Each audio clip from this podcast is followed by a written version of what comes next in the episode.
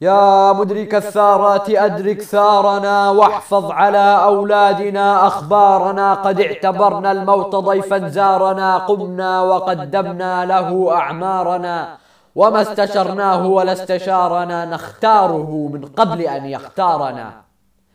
يا مدرك الثارات لا ترضى الدية في المسجد الأقصى اذكر المصلية يرمون في وجه الجنود الأحذية نعالهم على العدا مستعلية. قس المسافات وقل لي كم هي وكم علت على الخبيث نعلية. يعجبني إذ يرفع الدرع لي وينحني برأسه كي يحميه ذي وحدها قصيدة مستوفية. انظر إلي وانظرا عدوية من بيننا هامته منحنية؟ بعض وظائف الدروع مخزية. يجبرها ودرعه مستعفية. رب نجاة بالحياة مودية. وميتة لربها منجية. ورب راج ربه أن يعفيه. يصد عن تلك الطريق المردية. لكن شجاعات الرجال معدية. ترى الفتى يتلو الفتى ليفديه. فإن هوى لم يرضى أن يخليه يقول يا أخي ويا ابن أميه يا نسمة الصبح ونار الأمسية.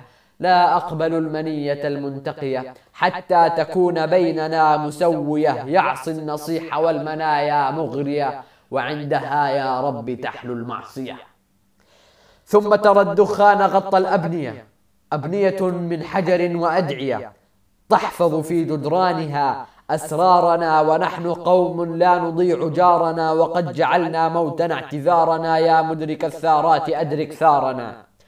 يا مدرك الثارات إنثار وجب جئناك فاحكم في اليهود والعرب في المسجد الأقصى دخان ولهب وفيه آلاف من الجند الجلب يقتلون الناس من غير سبب.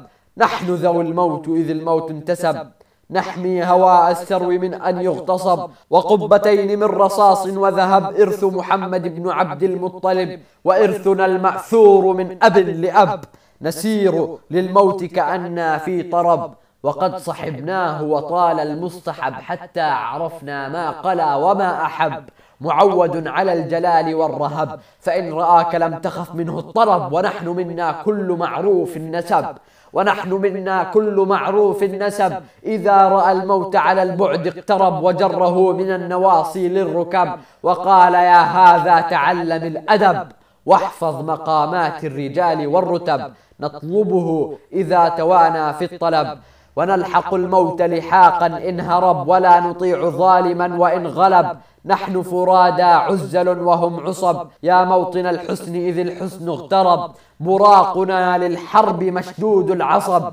من السماء نحو دورنا رنا. فاختار عن دياره ديارنا مجنحا في موتهم أحرارنا. يا مدرك الثارات أدرك ثارنا.